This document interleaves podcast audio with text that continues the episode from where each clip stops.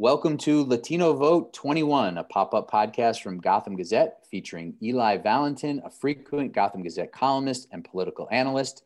This is Ben Max from Gotham Gazette. I'm the executive editor and happy to be joining Eli for this initial episode of the podcast. And it's accompanying Valentin's Gotham Gazette column series of the same name, Latino Vote 21 about the Latino vote and the consequential 2021 New York City elections that are well underway and we're fast approaching the June primaries that will, of course, then be followed by the general election.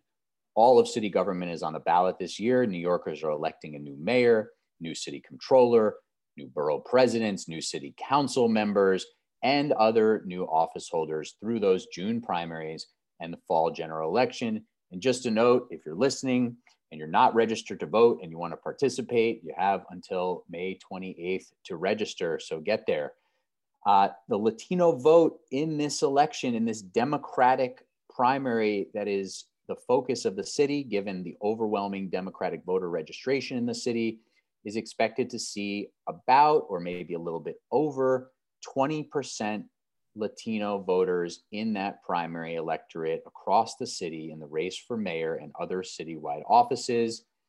The Latino vote is pivotal in those citywide offices. It's also essential in a number of borough president and city council races, especially in the Bronx, especially in parts of Queens, and especially in parts of Manhattan.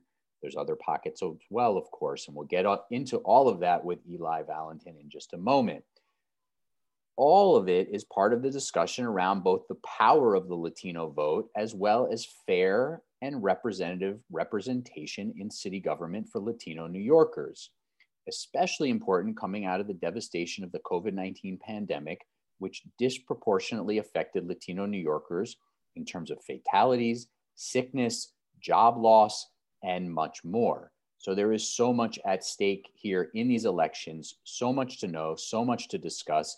And that is why Eli Valentin is working with us at Gotham Gazette in writing this series of columns on the Latino vote in the 2021 elections. And now we're producing this pop up podcast on the same subject that will feature some similar material as as the columns, but also some very different discussions.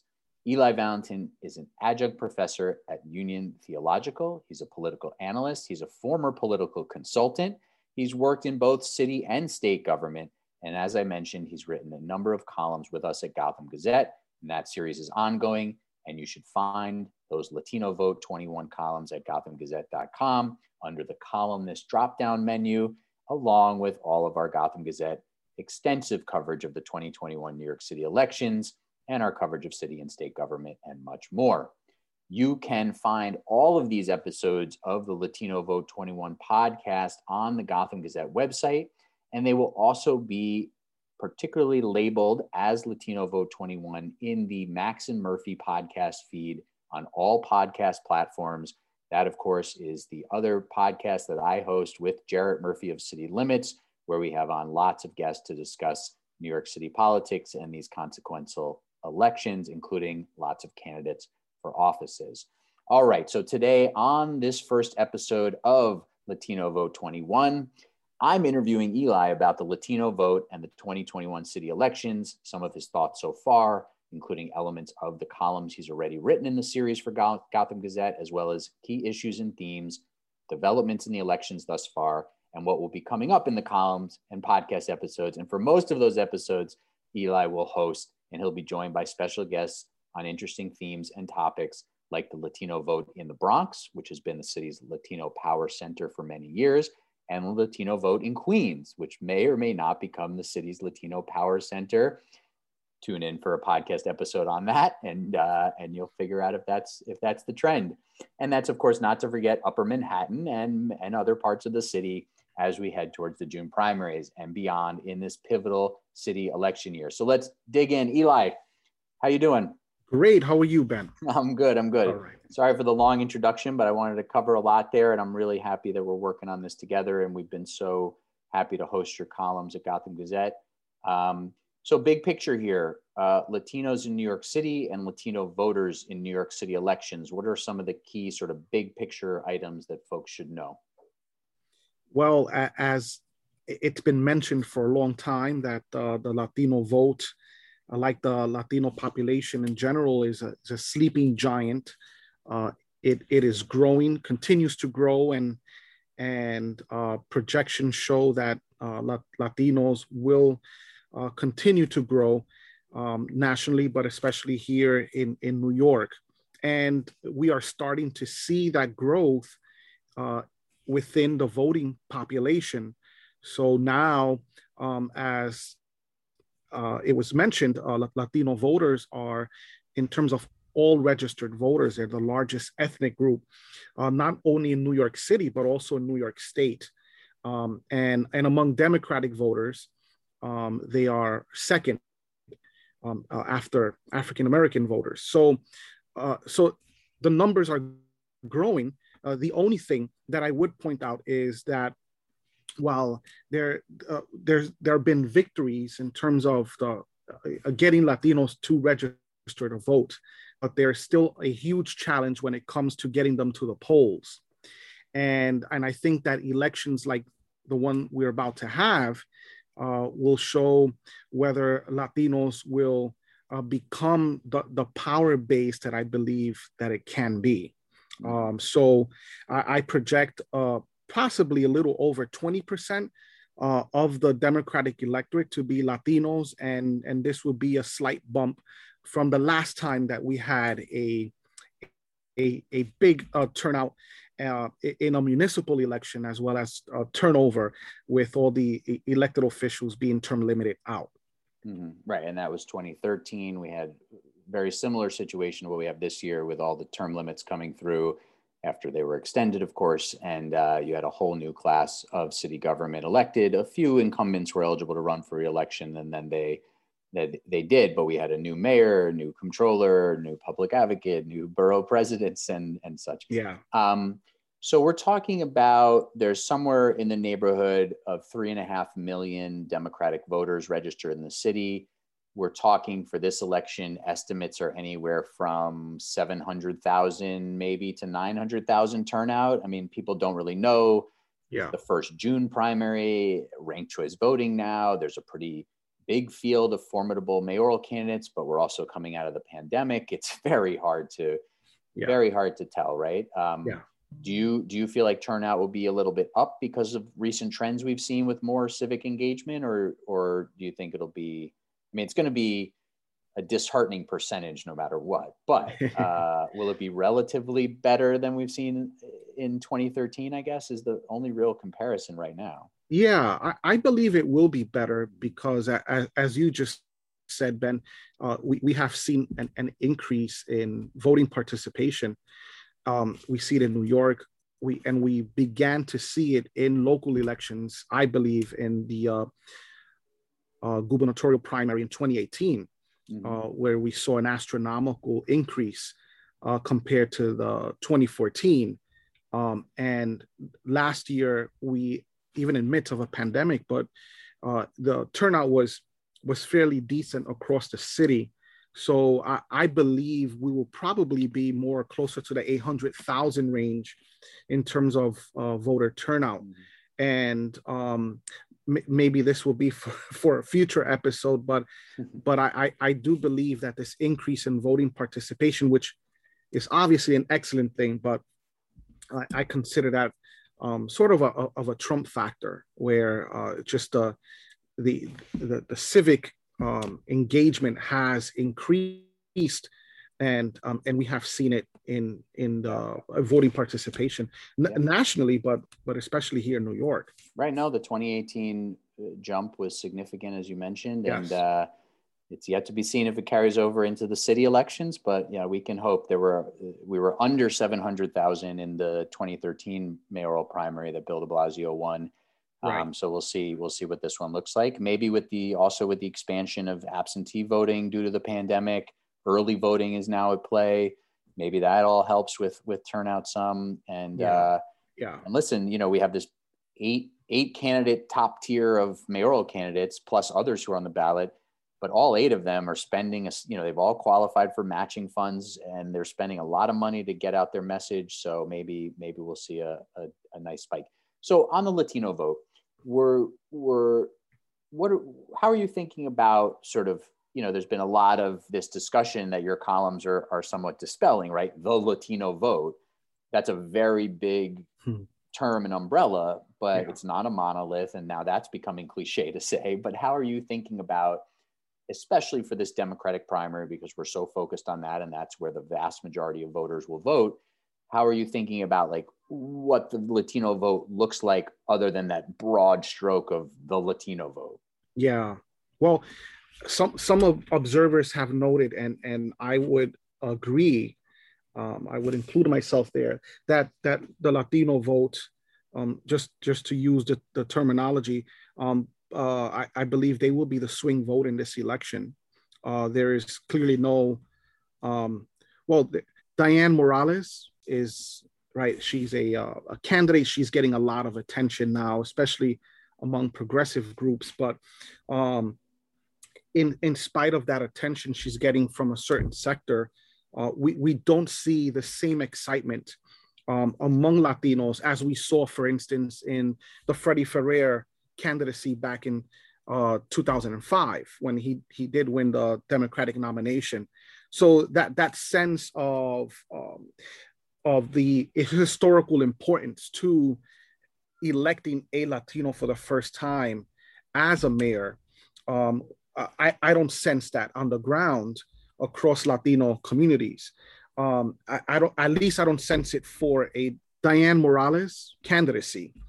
Um, and that's why um, I believe folks are correctly saying, some folks, that the Latino vote will be a swing vote. Um, I, I, don't think that there will be any uh, candidate that will overwhelmingly win um, la, la, the, the majority of Latino votes. Um, and I believe that that makes them even more important because whoever invests in that vote, um, it, it, it will benefit them and and I believe that um, when I think of the the top tier candidates, uh, I believe that Eric Adams and and Dianne Morales will probably get the lion's share uh, of of the Latino vote. Mm, interesting.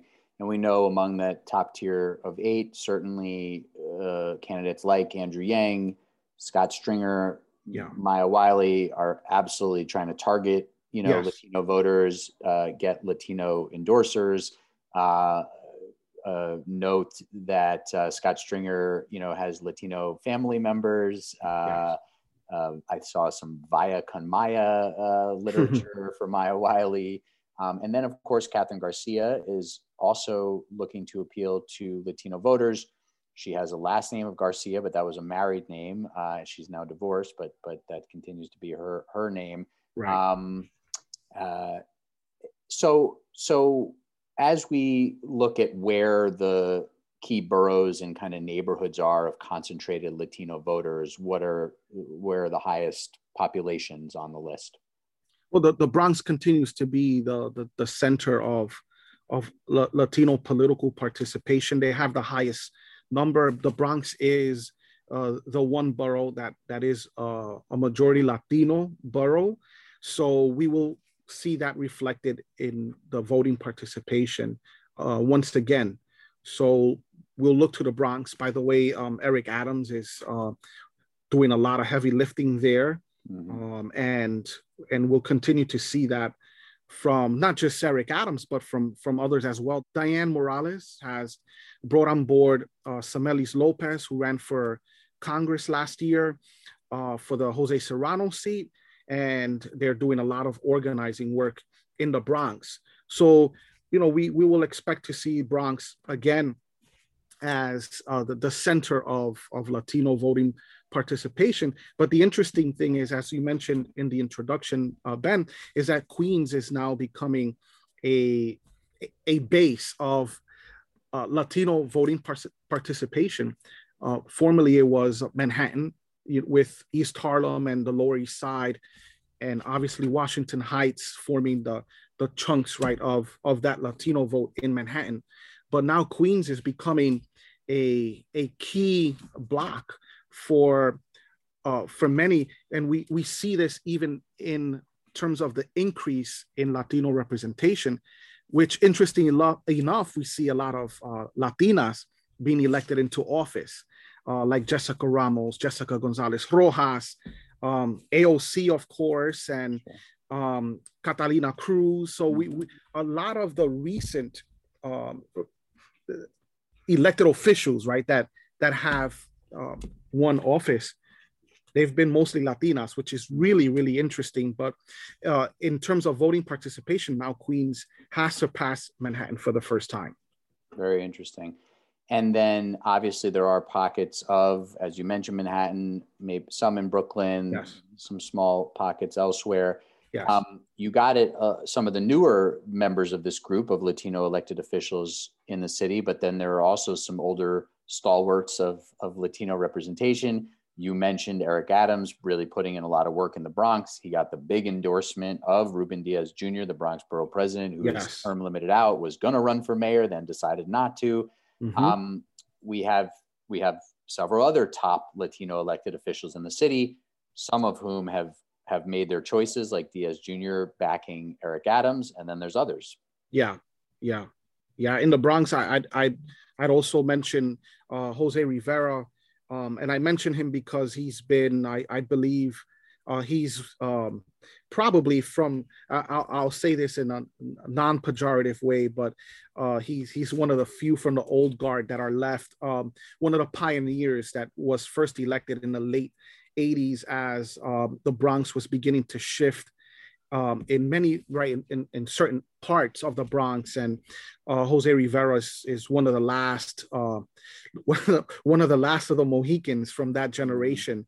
Um, he has also endorsed uh, Eric Adams in the Bronx. So um, yeah, so we see a number of folks seeing the importance of uh, investing in uh, Latino neighborhoods in the Bronx, and and they see the importance of that vote. And we also have Richie Torres, who has recently been elected to Congress. He yeah. came out very forcefully uh, and as a co chair of the campaign of Andrew Yang. So he's a Bronx representative, uh, Afro Latino, who is supporting Andrew Yang.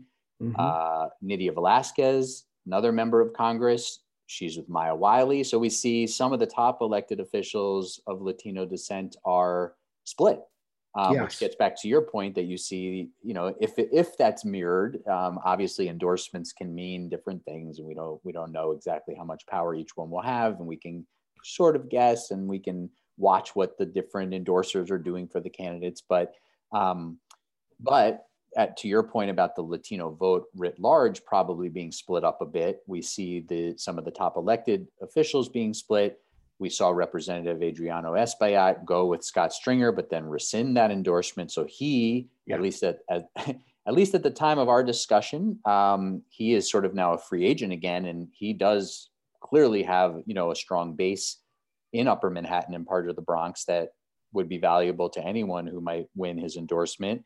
And then you mentioned, of course, AOC, Alexandria Ocasio Cortez who has not endorsed in the mayoral race, although notably she has endorsed in a pretty big way in the city controller race for Brad Lander, the Brooklyn City Council member, and, and she helped cut an ad for him. Um, so she's out there, uh, Latino vote, young vote, progressive vote. You know, she's out there obviously as one of the biggest, you know, prize endorsers that may or may not get involved in the mayoral race. Indications at this point are that she's staying out, but you never know. Mm-hmm. Uh, and obviously, you know, given what we've seen um, in the race, you know, the, the people running sort of more in her territory of the political ideology are Maya Wiley and Dianne Morales. Right. Um, Morales further to the left, certainly in most ways, but Wiley's not not too far off. Stringer's been in that neighborhood too, but with the sexual harassment and misconduct allegations swirling around him, it would be very, very hard to see Ocasio Cortez jumping right. in for him. So right. that's one big outstanding question on the Latino vote and and what could sway more Latino voters uh, to move would be uh, what does Espaillat do now? What does AOC do? Anybody else you're watching for, or any other thoughts on the sort of endorsement picture? There's obviously also lots of groups. You know, it's not just the elected officials. There's right. there's groups uh, that do a lot of organizing. Um, you know, I saw, uh, for example, Make the Road Action, uh, the political arm of Make the Road New York, uh, came out with its endorsements, uh, going with Dianne Morales number one and Maya yeah. Wiley number two. So, uh, you know, in ranked choice voting, people can can do that with their endorsements. Uh, yeah. Anything else? Anything else on that side? Um, you know, that you're watching in terms of endorsements or major players? Yeah, I, well, I, I, think AOC is it, it w- would be the the big prize. Um, not interestingly enough, not necessarily for the Latino vote. Mm-hmm. Um, you know, and and this is an interesting for me. An interesting dynamic is that uh, when we look at her victory, um, she did not uh, w- win the overwhelming majority of Latino votes, uh, particularly in in the Bronx. Um, so you know her her base was that that progressive base in in western queens. So and i say that because for the most part and we've heard it a lot but for the most part the latino electorate uh, is those that vote is still ideologically fairly i would say now more moderate. It was more uh, conservative when it came to some social issues um, not economic issues obviously, but uh, pretty pretty conservative, um, much more moderate. Now that uh, there's a lot more participation among the 18 to 35 year old crowd, we, we see a, a slight bump in terms of uh, voting patterns. But the Latino uh, electorate is still, for the most part, pretty moderate. So the the AOC attraction um, is more the being proud of having a young Latina in the halls of Congress rather than uh, an alignment because of, of or, or an ideological alignment. I'll say mm-hmm. that. Right. Uh, nonetheless, I think that her endorsement was, is, is significant and would be significant if she were to um, uh, make a pick. And by the way, the, I know the Morales crowd is is really pushing for that. So yeah.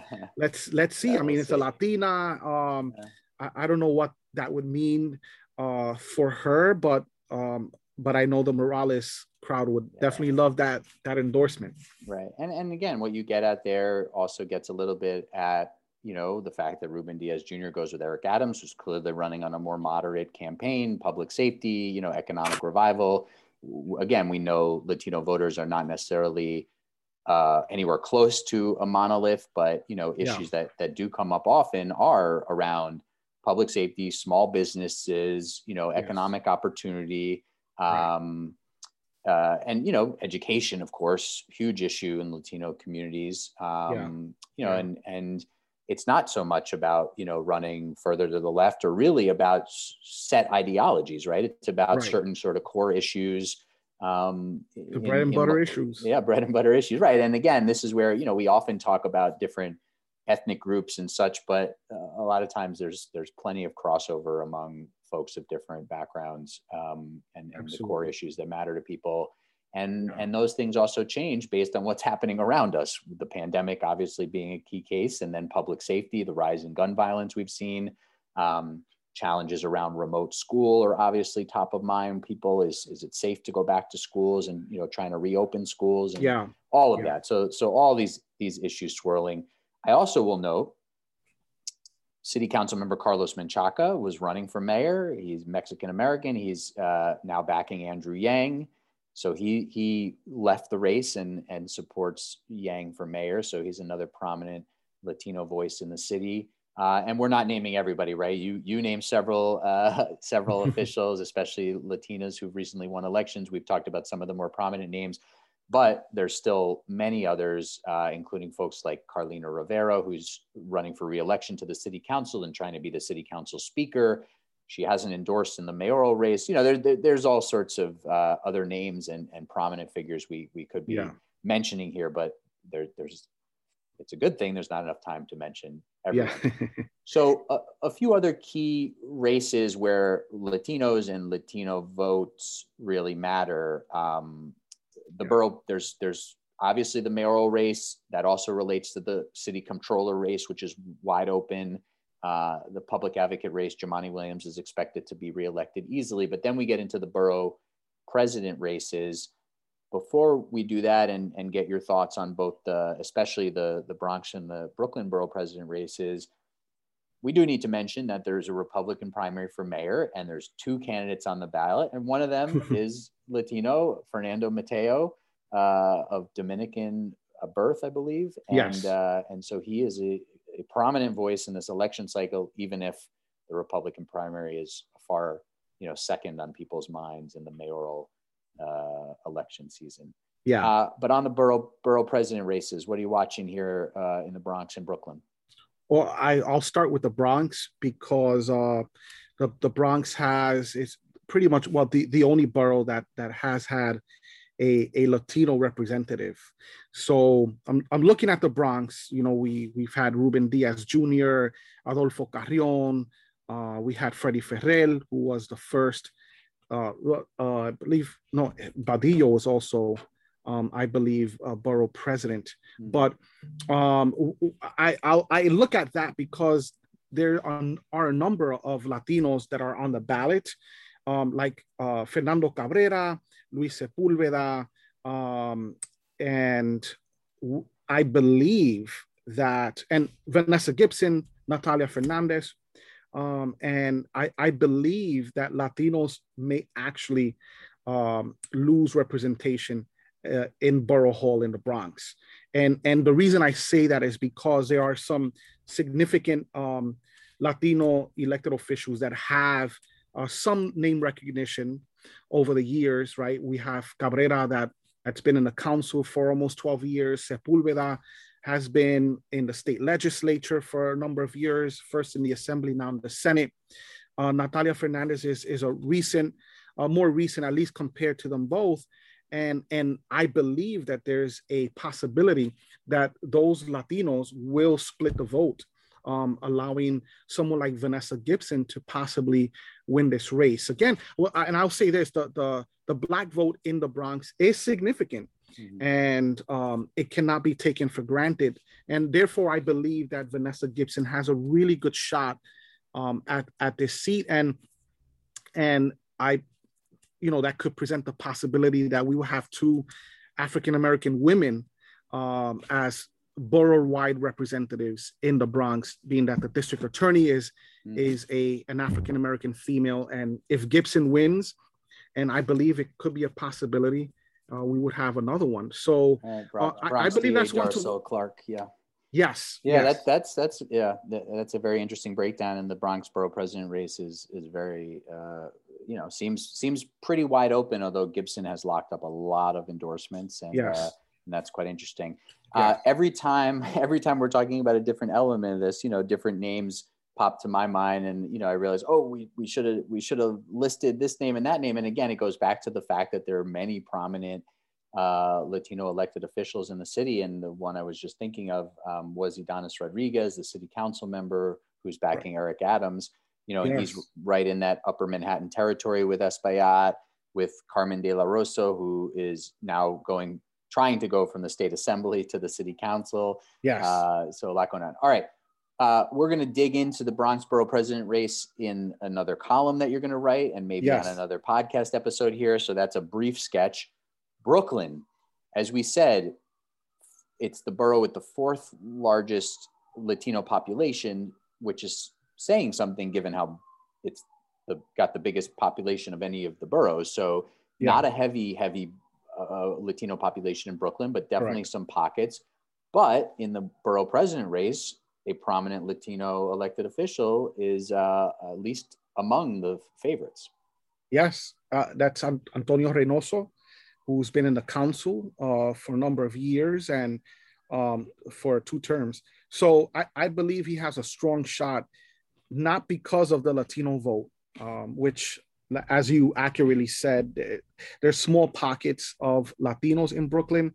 Uh, Bushwick, uh, traditionally, right, a more Puerto Rican uh, vote um, there. That's that's been there for a while. That's uh, m- that's less of the case now mm-hmm. with gentrification but and there's also williamsburg which is uh, represented by antonio reynoso. There's still a pocket of puerto rican uh, voters there but i don't believe it's the latino vote where uh, that that will be the deciding factor in this race. Um, this could be a race uh, between uh, it, it, it, I think it breaks down ideologically here as well, like Queens, where you you have more of the the we'll call it the the centrist, uh, the more um, established Democratic base uh, that's more in, cent- in the, the central Brooklyn, and I believe Robert Cornegy will will uh, make a play there. But then you have the progressives, right? The, for example, the Julia Salazar crowd that uh, helped elect her to the Senate, defeating a longtime Puerto Rican elected official, mm-hmm. uh, Martin Dilan. And so we, we see an increase in Williamsburg and uh, Greenpoint it, it, with that uh, influenced by gentrification, but they're very much on the progressive, very progressive side of of the the ideological right uh, uh, you know, it's, segment, and it's and I believe a, that's where Reynoso will will make a play. Yeah, no, he's clearly there, and it's such an interesting trend that you're noting with some of the most prominent younger Latino elected officials from yeah. AOC to Jessica Ramos and others in Queens that you mentioned to Reynoso and Salazar and others in Brooklyn that are, you know, not necessarily sort of fully aligned ideologically with some of the older Latino voters, but are are working with progressives and younger voters of all uh, backgrounds. And so right. those are those are some pretty interesting trends. And of course, one of the keys for some of these candidates is can you merge sort of the ideological progressives that you're more aligned with with some of the folks from your you know your ethnic group your block you know your sort of your people yeah. uh, across the spectrum because they want to see more representation you know of of their their own background in office. Yeah. or does representation not trump ideology? You know which way does it go? I yeah. mean, that's those are those are the considerations people yeah. have to make. Um, all right so that's that's really interesting too in terms of of brooklyn and how reynoso might fare in a in a very competitive race there with Robert Cornegy, as you mentioned, Assemblymember Jo Ann Simon. Right. There's other formidable candidates there. Um, yes. So that'll be another interesting one. All right, we're we're gonna uh, say goodbye shortly, but um, there are more episodes of the podcast to come and more columns. You are watching closely, though, several city council races um, do you want to just briefly mention a few of those that are most interesting to you? And then you'll obviously be digging into more of those in the future. And actually, you already have in your latest Gotham Gazette column, you looked at some of the city council races in the Bronx yeah. that are most relevant to Latino, the Latino vote. Um, but why don't you highlight a few of those city council races for us before we say goodbye for this initial episode? Yeah, there's some really hotly contested races, which I believe is a great thing because it this may spur an, an increase in the Latino vote generally. So this is a very good thing. Um, and possibly, you know, one, one of the, the positive outcomes uh, uh, regarding uh, term limits, right? But the one I'm really looking at is, is the 14th council district because there are really formidable candidates in that district, some that have a long history uh, in, the, in that district, doing a lot of community work or uh, participation within the Democratic uh, Party in the Bronx. Uh, there are four that have almost maxed out in public uh, funding. And so they have money, they have uh, community support. So I, I believe that the 14th Council District, which is currently represented by Fernando Cabrera, but he's term limited out and he's running for borough president, as we've mentioned. But I believe that will likely be the most uh, hotly contested race in the borough of the Bronx. And and lastly, I would say in Queens, there's the potential of uh, some Latinos. Uh, I, I believe that, that that there will be an increase in Latino political representation in the city of New York, and it will be because of Queens. So the, the 25th Council District, for instance, has a number of solid uh, uh Latino candidates. Uh, the 22nd, where Tiffany Caban is is running. Um, and I mentioned her because we know she almost uh, defeated Mel- Melinda Katz for the district attorney race in Queens. But I believe that we will see uh, possibly two, maybe three um, additional Latinos uh, in the city council this year. Very interesting. And there's a whole bunch of other races to dig into there. But like I said, we'll leave that to future episodes of the podcast and the columns.